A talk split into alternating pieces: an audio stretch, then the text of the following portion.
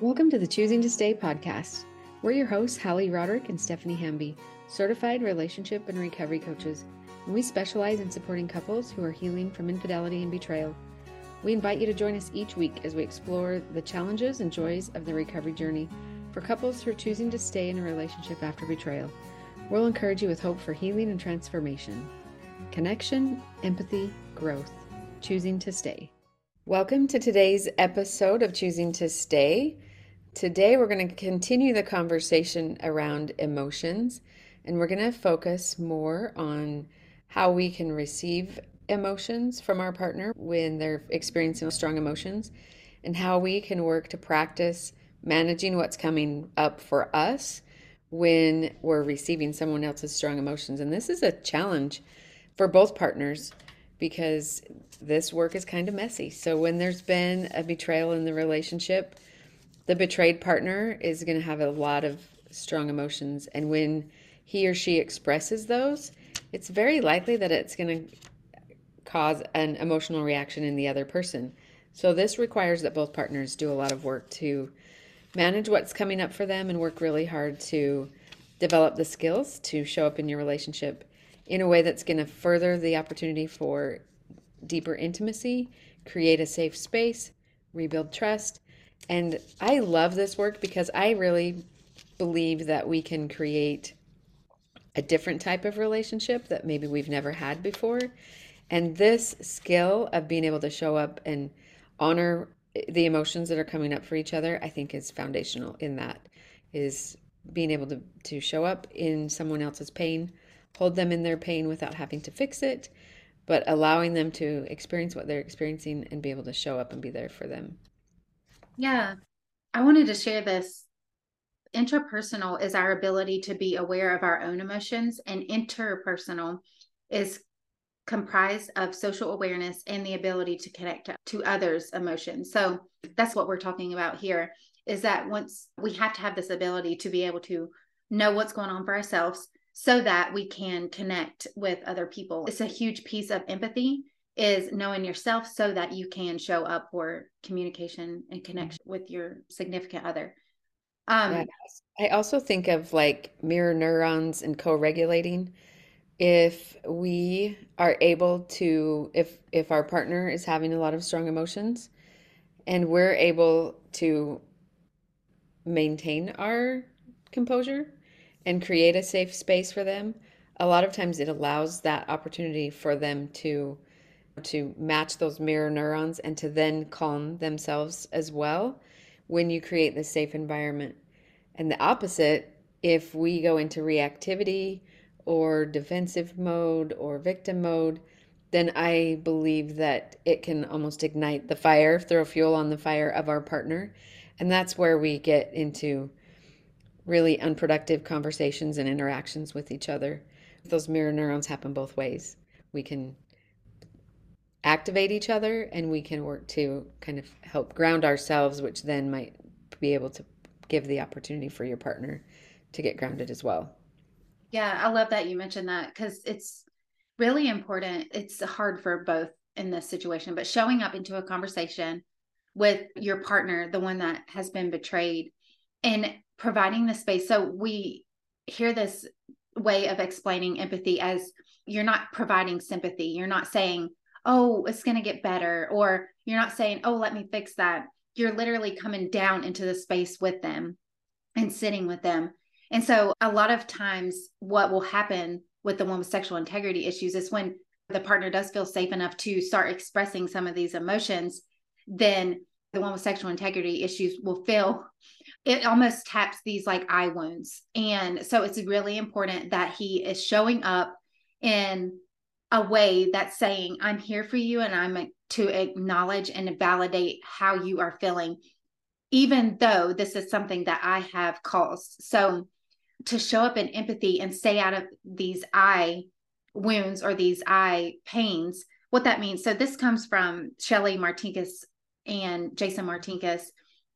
And whenever we think of these three I's, they're not only feelings, but it's whenever they become a self concept. So it's like if something is tapped inside of us that causes or sparks this wound inside of us, and then we take it on as a self concept. So if the partner is saying things, sharing emotions around ways that they have been hurt, and he goes into one of the three I's, which is insignificance, which says, Do I matter? Or do I have worth or value?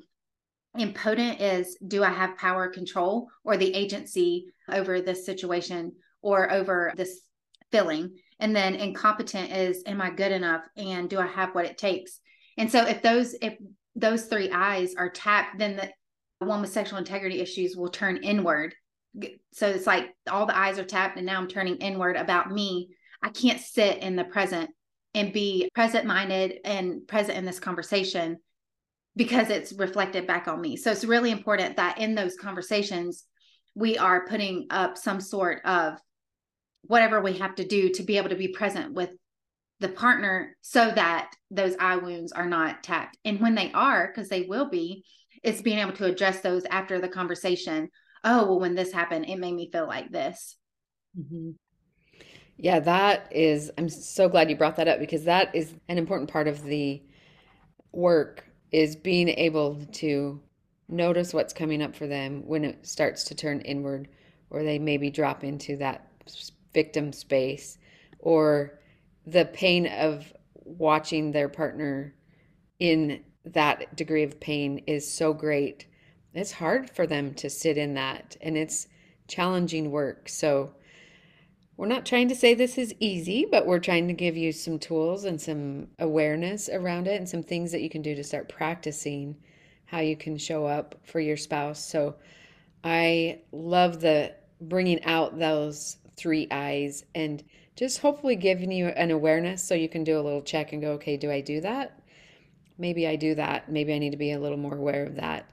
And then we want to talk about some tools that you can practice to start to show up in a different way so that you can create that safe space for your partner to heal from the pain that has been caused from the betrayal.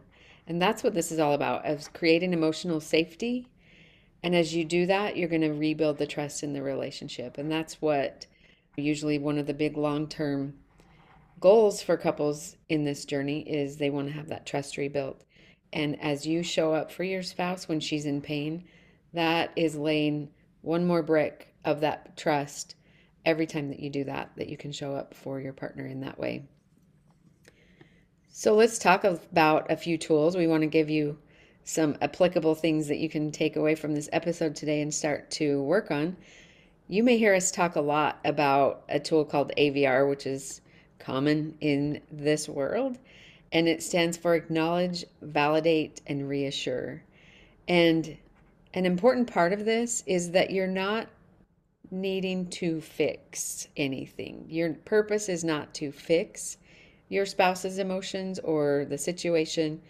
It's just understanding. It's just showing up with understanding and empathy and compassion. So the A stands for acknowledge.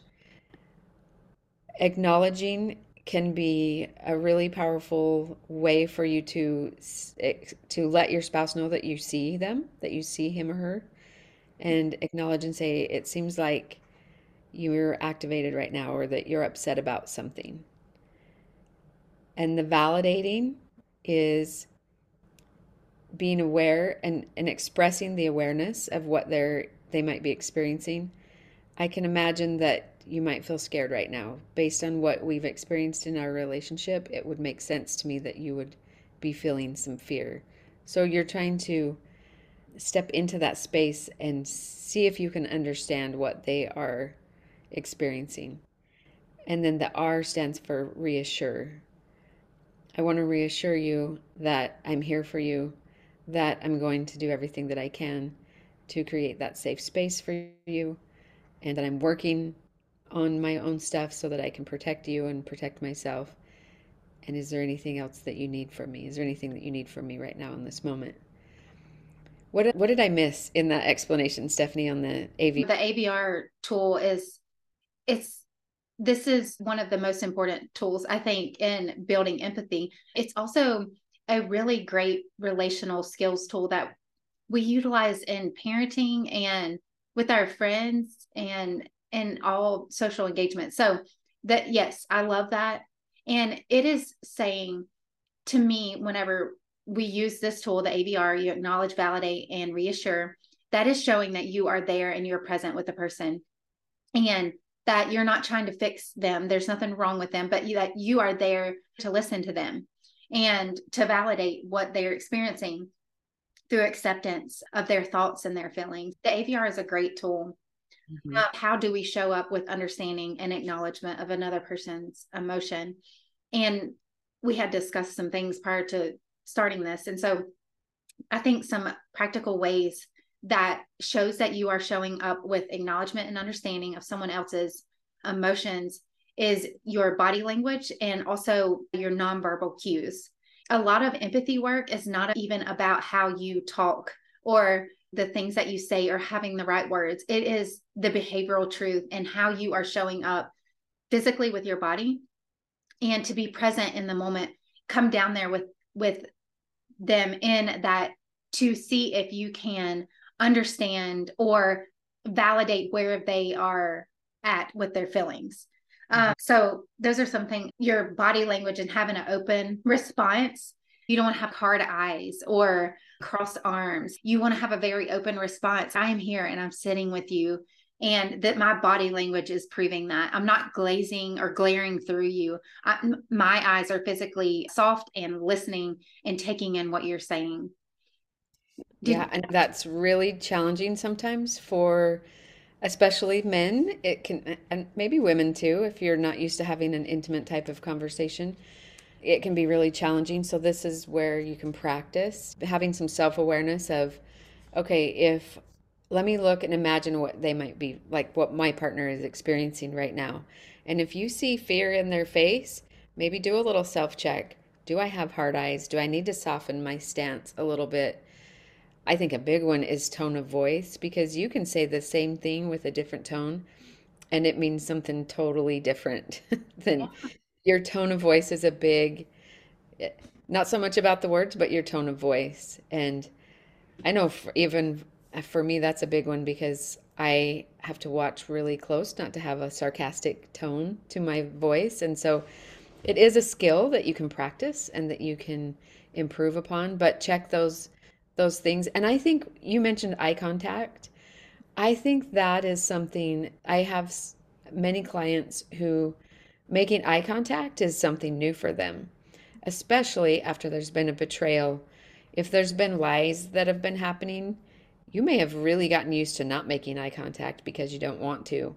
And and maybe that maybe it's just not something that you've ever experienced if your family of origin didn't have a lot of emotional awareness eye contact is something that can be really powerful and it's an easy skill to practice. A sim- I shouldn't say easy, maybe simple is a better word to use there, but one that can be really powerful is to really look your partner in the eye and with softness and care and concern. And I think that is a huge safety creating behavior when you can look your partner in this in the eye with softness and understanding?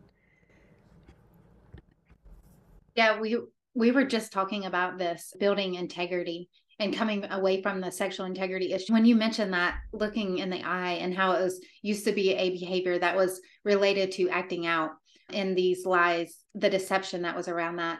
And that something as simple as looking your partner in the eye whenever you are having a conversation is a piece of building that rebuilding that integrity and showing up in a conversation with integrity. I'm so glad you addressed that. It i just thought that is so great because that it's a very simple skill to learn to start utilizing that you could start rebuilding that integrity. Yeah. When I think another important part, and I touched on it a minute ago, but I want to revisit it, is that the purpose of showing up for someone when they are having a lot of strong emotions is not to fix emotions. And I know that both genders like to be fixers, like women are nurturers uh, by nature, and men like to fix things. And so it can be hard to stay out of that place of, oh, I got to fix this. And if you can just put yourself more of in an a compassionate observation role, I think that that is more validating for the person that is experiencing the strong emotions rather than jumping in and trying to fix it. Even with good intentions, you can jump in and say things like, Well, I can see that you're feeling this, but it's going to get better. Or, I know this is hard, but tomorrow's a new day. And it is almost invalidating to say, okay, yeah, this is hard, but I don't want to see your emotions. I don't want to deal with your emotions. So let's just focus on tomorrow. And you can do that, but it won't really resolve the emotions. Uh, you have to be able to feel what's coming up for you, deal with what's coming up for you, and then you'll heal from for it from it. So you have to feel and deal in order to heal. And so I think really being able to sit with someone in their emotions, like you talked about, can accelerate healing. And that's another point is that the partner that has betrayed is not responsible to do the work for their spouse to heal. Unfortunately, even though it's not your fault that you were hurt, it's still your responsibility to do the work to heal from that. Your partner can't, even if they would like to. They can't do the healing for you. But you can show up and support them in their healing and be a great tool for them to accelerate that healing. Or if you're not able to show up for them in their emotions, it will take a little bit longer for them to heal because they are feel they'll have to find somewhere else that they can go and express those emotions or learn how to deal with them on their own. If you can show up in empathy for your spouse when they're in pain, it will accelerate their individual healing as well as your relational healing. So, this is really important to look at. Yeah. And another thing with the showing up and empathy in a conversation is that you you don't have to experience what the other person is experiencing to be able to have empathy. It is a perspective taking. So I use this analogy of the glasses. These are the glasses that I wear, and this is the way I view the world around me. And I would like for you to come into conversation with me and wear my glasses for a minute. The spouse putting on the glasses, and then they're able to see that, oh, this is what it looks like from your world. This is how you are feeling things. And so it's sitting there wearing their perspective glasses while the other one verbalizes what what it is that they're seeing through the lenses and so it's a perspective taking but it, you also touched on something that i think is really big about whenever we minimize or not even minimize but to the point where we are per, like oh let's just go on to tomorrow and not even worry about this that's what leads to resentment behind resentment is an unmet need when we go without addressing our emotions or our feelings then we are not addressing our needs. And we know now that behind every feeling and emotion is a need. So by just going ahead and addressing it in a healthy way, which is what you're learning is these relational skills, then you have a more of an opportunity to get those needs met in a healthy way mm-hmm. versus turning towards this resentment and the bitterness um, mm-hmm. that comes from unmet needs. Mm-hmm. Yeah, such a great point. I love that putting on the glasses and trying to see the lens see the world through the lens of the other person. I actually have a question that I like to encourage my clients to ask themselves when they are in an activated conversation, and that is if the tables were turned, how would you want them to respond to you? And what that does is help it puts you in that value-based space in your brain. So it kind of helps you shift out of that emotional space and into your logical brain and go, okay, if I were in his shoes or if I were in her shoes, how would I hope they would respond to me? And that is similar to what you were saying with the putting on the glasses, but it helps you choose a value based response and helps you stay within your own integrity. So I think that's it. I love your glasses analogy. I haven't heard that one before, but that's a really good. I bought these like Elton John big pink lens glasses from like the Dollar Tree, and I keep them in my office here so that to as a reminder, you put on the lens of perspective from someone else's viewpoint. It's a great reminder for all of us. Yeah. I'm yeah. a visual learner. I might have to get my own Elton John glasses yeah. for my desk. okay. I want to share one other tool that I learned from Tony Overbay, who's a therapist in this world as well. And he calls them the four pillars. The first pillar, well, let me just preface this for a second. I love these tools because it helps you shift into focusing on your own reaction and not so much about the other person. It helps you kind of step into that space of empathy. But his the first pillar of his four pillars is to assume good intentions.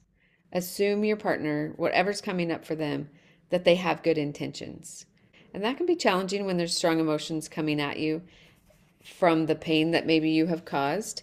So, if you think about what their good intentions might be, from a betrayed partner's perspective, they're wanting more connection.